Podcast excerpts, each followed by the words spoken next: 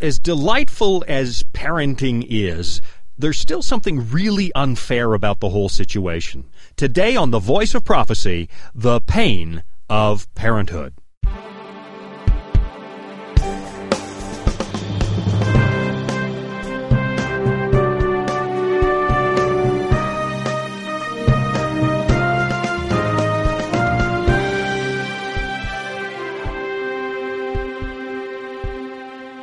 Think about the astonishing thing that happens when you become a parent, when you bring a child into this world.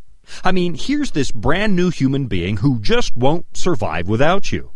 You and I aren't like the animals, whose infants are on their feet in a matter of hours and, in some cases, living independently in less than a year. Our commitment is much bigger, much more profound. We assume full responsibility for another human being for roughly two decades. And in some ways, for the rest of our lives. And there's no getting ready for this. We have no idea what it's going to be like until it actually begins. We don't really understand the late-night feedings, or a baby that cries but can't tell you what's wrong, or the soul-sickening worry when your kid is sick and something is wrong, or a child who gets a little bit older and now figures out what your buttons are. They can push them and start to agitate you, and they're manipulating your emotions because they can read you. Nothing gets you ready for this. That moment when you catch yourself saying exactly the same kinds of things your parents said to you, or the endless trips to the school for concerts and fundraisers and soccer games and basketball games, or the first time someone breaks your child's heart and there's nothing you can do except hug her and cry with her, or, or, and now I'm speaking as a dad, the first time a boy shows interest in your daughter and you panic because you know the mind of a teenage boy all too well. Think about all the stuff that comes with parenting. What is it that actually compels us to do it? Why would anybody take this kind of risk? Well, the theory of evolution might suggest that the reason we have children is obvious. It's to propagate the species, to keep our race alive. We reproduce because we have a hardwired survival instinct. But the reality of parenting seems completely at odds with Mister Darwin. The experience of raising a child tells a much different story. It's not just a matter of instinct and survival. There is absolutely something else going on.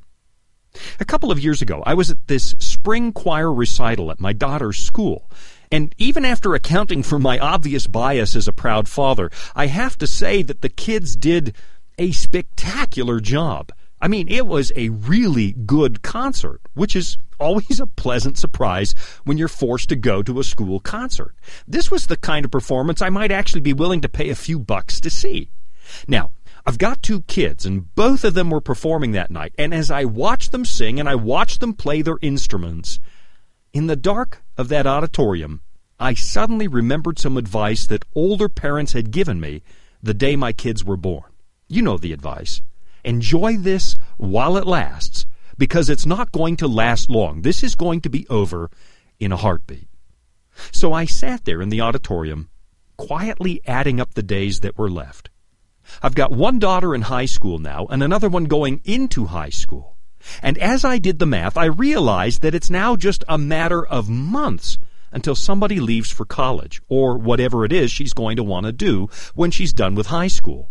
I suddenly realized the clock has been ticking faster than I thought. And here I am, no longer a young father in his twenties, but a middle-aged man whose nest will soon be empty. And I'll be honest. I've always considered it the father's job to push the babies out of the nest, to encourage the kids to leave home, grow up, and become independent. But on that night, I wasn't ready to let go. And I know that this is completely out of biblical context, but as I watched my kids perform, the words of Hosea chapter eleven suddenly popped into my head. How can I give you up? How can I let you go? It was this moment when parenting suddenly seems cruel.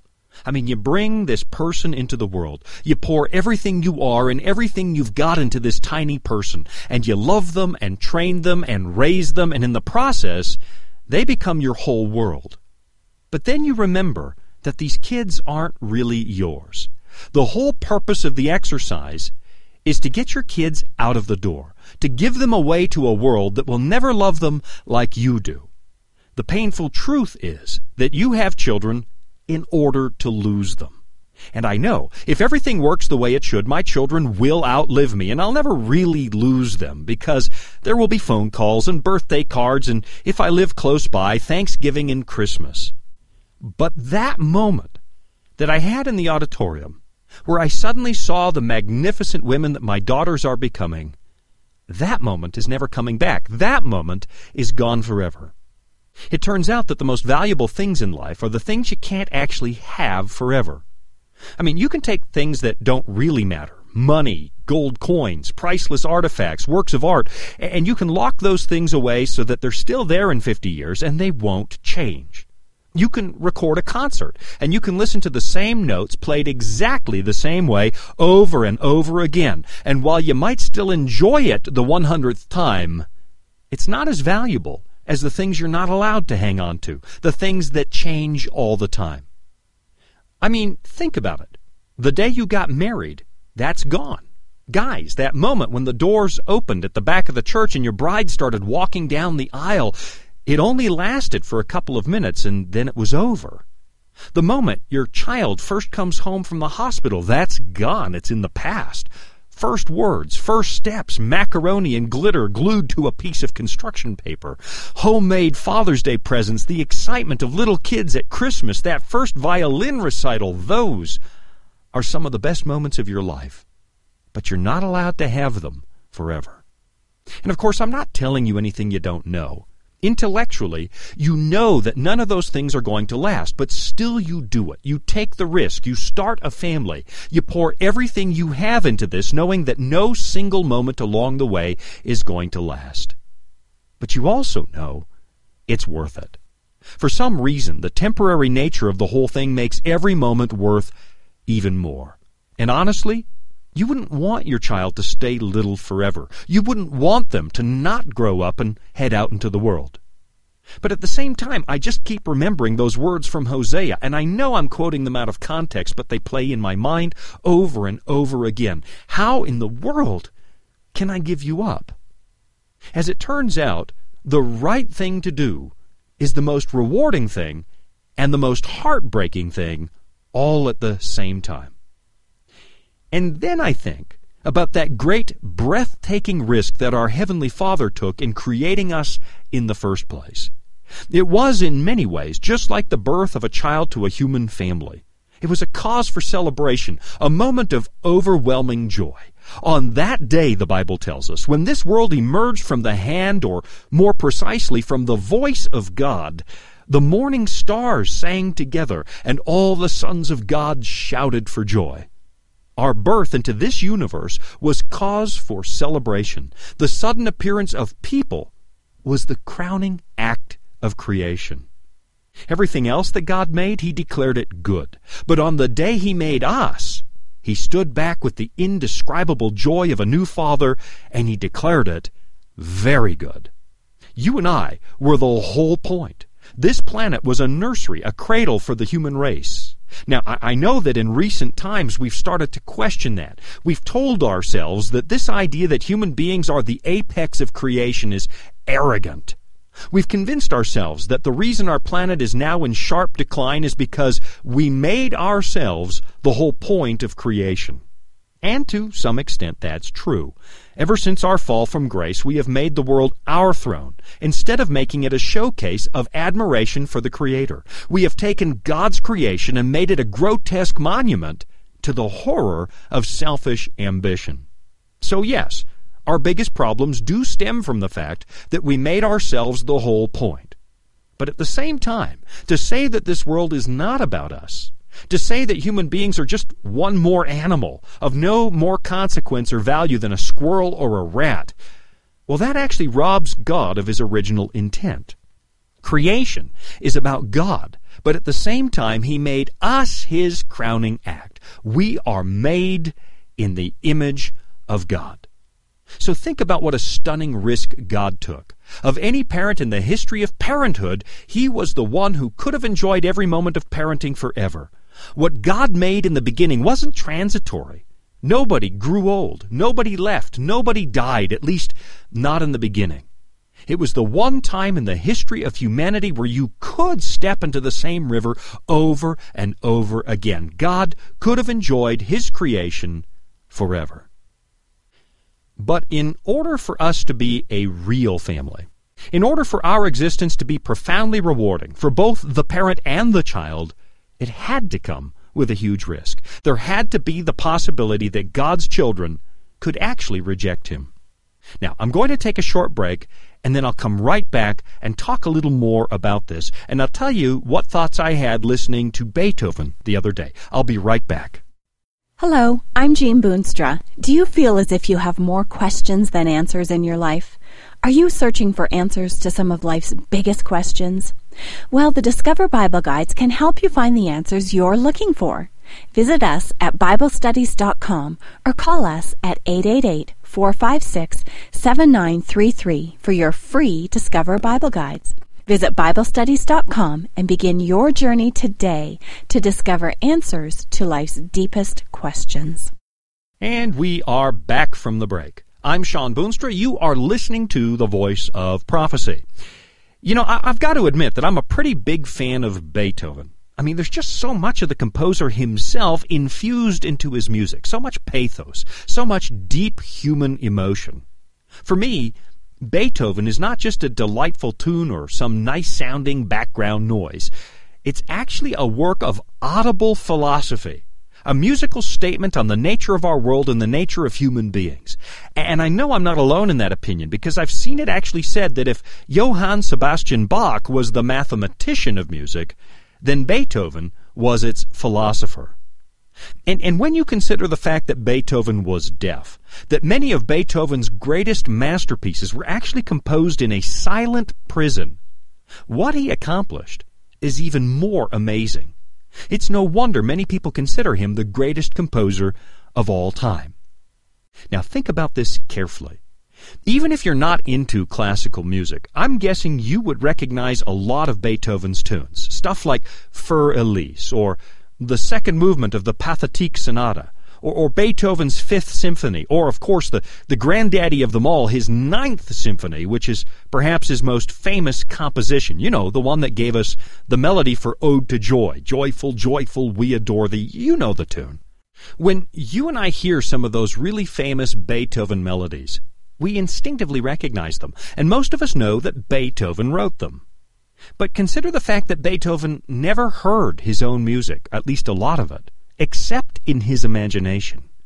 And imagine what it might be like in the world to come if Beethoven actually gets to sit down in heaven with his brand new sense of hearing and actually hear some of his own works for the very first time. Now, here's the thing I want you to think about, because while you and I will probably never write music like Beethoven, and nobody's about to put a bust of me on top of the piano, what happened to him still reflects on the reality of our existence. Here's a man who's unusually gifted, and he discovers that he's losing the very sense he needs to enjoy his gift. If you go back and read some of Beethoven's personal letters, you'll see some of the mental anguish he endured as he realized that his hearing was slipping away. He had a gift, the kind of gift that won't let you rest unless you're writing, the kind of gift that drives you every waking moment to write the tunes you hear in your head. And then you lose your sense of hearing. It just seems unusually cruel. And I guess you could argue that his music might not have been as passionate if he didn't face such anguish of soul. And you could argue that the greatest art has almost always come from those who deal with grief. But still, to lose your hearing? When, when you're Beethoven? One of his contemporaries, I think it was Wagner, said that for Beethoven to lose his hearing is like a painter going blind. It's the worst possible outcome. And of course, Beethoven isn't the only one who's ever suffered. Maybe you have. When you suddenly lose something that's all important. Maybe you pour yourself into your college major, you specialize, you rack up a mountain of debt over six or eight years, and you tell yourself it's worth it because you're headed for your dream career, and then you find out nobody's hiring. And now you're back to bussing tables, only with hundreds of thousands of dollars in debt. Or maybe You and your wife save up for retirement, and you even find a little place near the water like you've always wanted. And then an unexpected illness takes it all away from you. Or maybe even one of you dies. Or maybe you have a child on the organ donor list, and every day you keep on holding out hope that the phone's going to ring. But no suitable donor can be found in time, and now you have to visit the grave of your child. You see, Beethoven might have been famous, but he's not the only one who's been crushed by disappointment. And it doesn't have to be so melodramatic. Sometimes it's as simple as losing your health slowly over the years, and realizing that right now is as good as life is going to get. From here on out, you've got nothing to look forward to but a slow slide towards the finish line. Your body starts to fall apart. You suddenly discover that the Grim Reaper did not lose your number. You really are going to die just like everybody else. Just when you're smart enough to enjoy your life a bit, suddenly you start losing the very faculties you need to enjoy it. Listen to me carefully.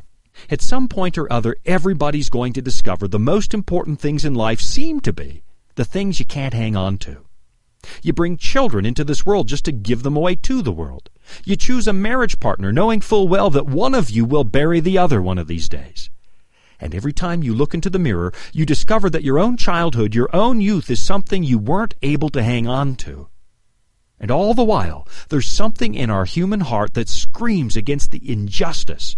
Even though we know everybody gets old and dies, even though we know it's a rule of human existence, there's still something in our hearts reminding us this isn't right. It might be the way it is, but it's not the way it should be. Now, here's what I want you to think about, and I want you to think about this quite carefully. Logic tells us we will die. Things are going to fall apart. Life is hard and cruel and way too short. But if all we are is the product of random chance, if we're just an insignificant round planet on the edge of a second-class galaxy in the middle of nowhere, then why does insignificance, why does injustice bother us? If Darwin was right, and everything around us is just random selection, survival of the fittest, then our logic should put our minds at ease about the cruel nature of human existence. We know we're going to die, so we should just live with it. We know the world is nasty, so we should just get used to it. And yet we keep working on it.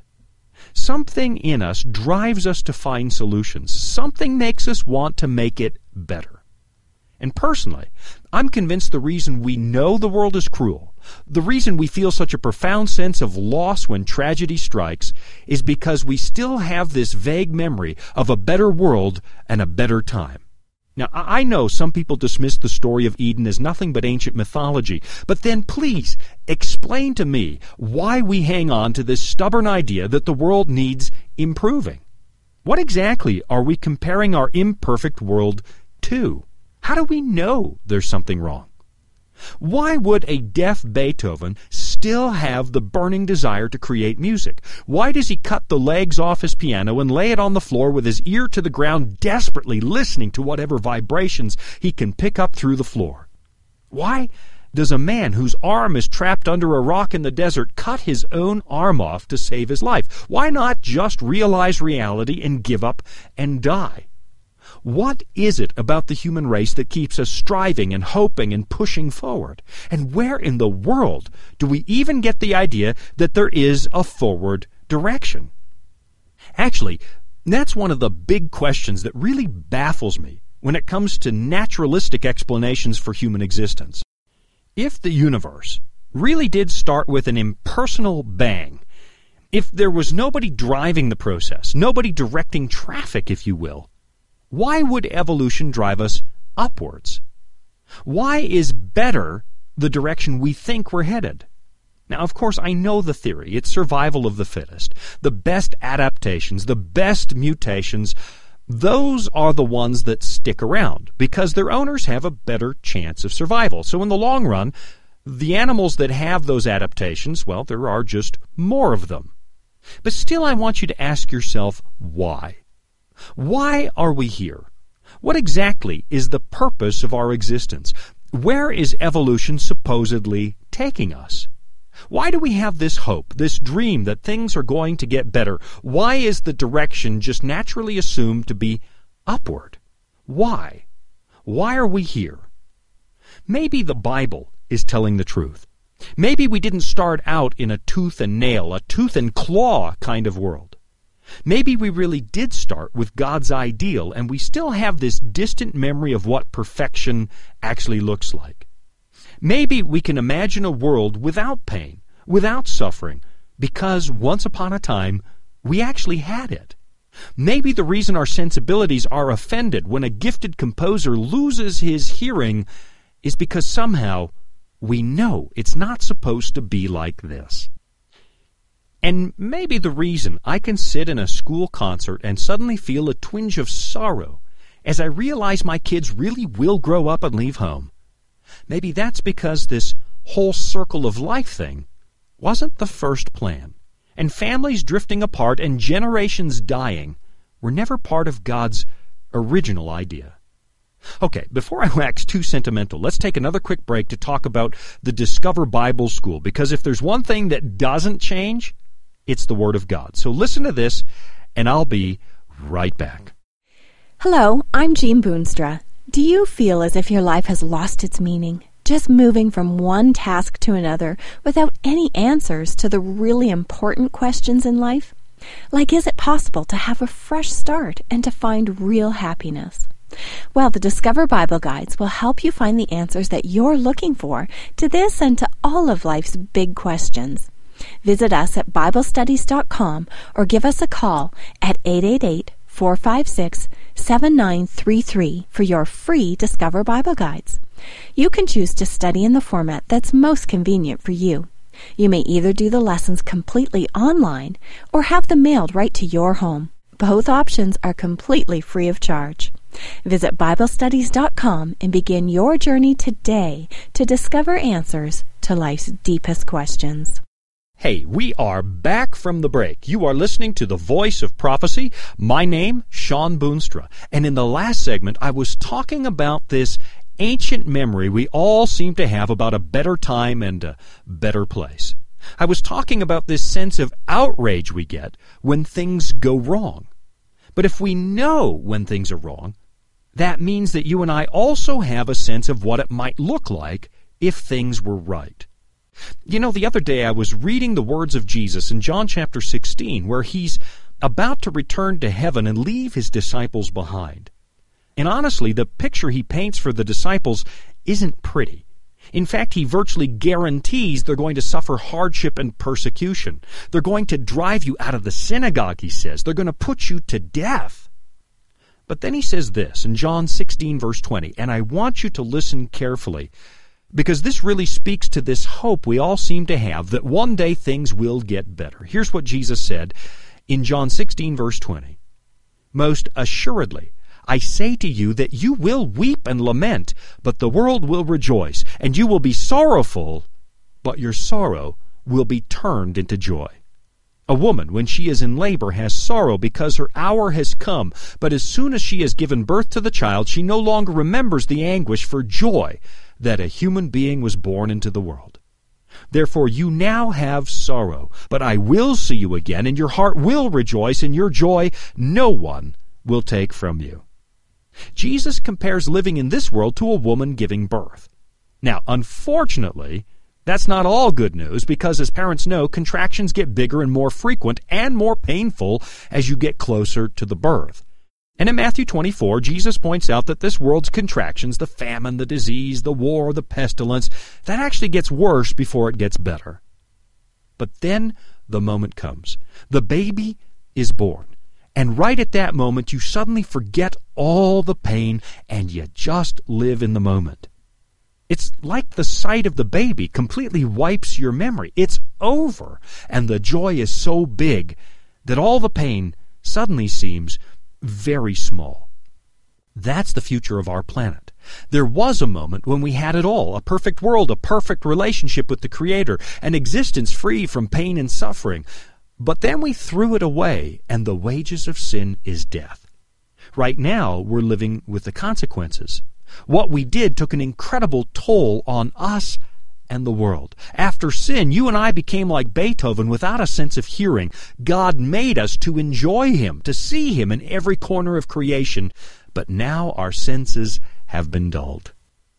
You know, the Bible teaches that the moment God created the world in the first place, the morning stars sang together. All the sons of God shouted for joy. It was this moment that took the universe's breath away. Angels could not believe how perfect creation was. They could see and hear the most perfect composition ever created. But then you and I walked away from it, and right now we're living with the consequences. Like Beethoven, laying on the floor beside his piano, desperate to hear a note, any note, anything from God. You and I cry bitter tears. Hang in there, Jesus says. The moment is coming when you've said your last goodbye, when the beautiful things of life are going to stop slipping out of your grasp, and I will give you the ability to hear the music again. Right now it is painful. It's like childbirth, but it will soon be over and the pain will be gone. Now that's the God you find in the Bible. That's the reason I find so much hope in the pages of Scripture. The day really is coming when I won't have to mourn the fact that I'm going to lose it all. My kids, my health, my life. The day is coming, the Bible says in Revelation twenty-one, when God Himself will reach out His hand and wipe away every tear, and the music will start to play again forever. But as it is written, Paul reminds us in First Corinthians two, eye has not seen, nor ear heard, nor have entered into the heart of man the things which God has prepared for those who love Him. We can't even imagine what it will be like when we're safe at home and our senses are turned back on, when we really comprehend and sense the presence of God again. Paul writes a little bit later in First Corinthians thirteen, for now we see in a mirror dimly, but then face to face. So for right now, we have to put up with loss. For right now, I have to sit in a dark auditorium and watch my kids and know they're going to grow up, they're going to leave home, and things are going to change. But I also know the moment is coming when change is finished and will forever be in the presence of Him who is the same yesterday, today, and forever. I'm Shawn Boonstra. This has been The Voice of Prophecy. Hello, I'm Jean Boonstra. Are you searching for answers to life's toughest questions? Answers to help you make sense of the chaos you see all around you in today's world? Answers to the deepest questions in life, like, where is God when we suffer? The stories of pain and suffering in this world surround us at every turn. There's a world of hurt, and maybe you're wondering, does God see it all? In this world of pain, is there really a chance for true happiness in this life? Is there a secret to living a happy, contented life amidst the chaos? Well, if you're searching for answers to these and other of life's most challenging questions, we are here to help. The Discover Bible Guides will help you find the answers that you're looking for. Visit us at Bible Studies dot com or give us a call at our toll-free number, eight eight eight, four five six, seven nine three three, for your free Discover Bible Guides. Study online on our secure website or have the free guides mailed right to your home. There's never a cost or obligation. The Discover Bible Guides are our free gift to you. You'll find answers in guides like, Does My Life Really Matter to God? And From Guilty Sinner to Forgiven Saint. You'll find answers to the things that matter most to you in each of the twenty-six Discover Bible Guides as the major themes of the Bible come to life. Visit Bible Studies dot com and begin your journey today to discover answers to life's deepest questions.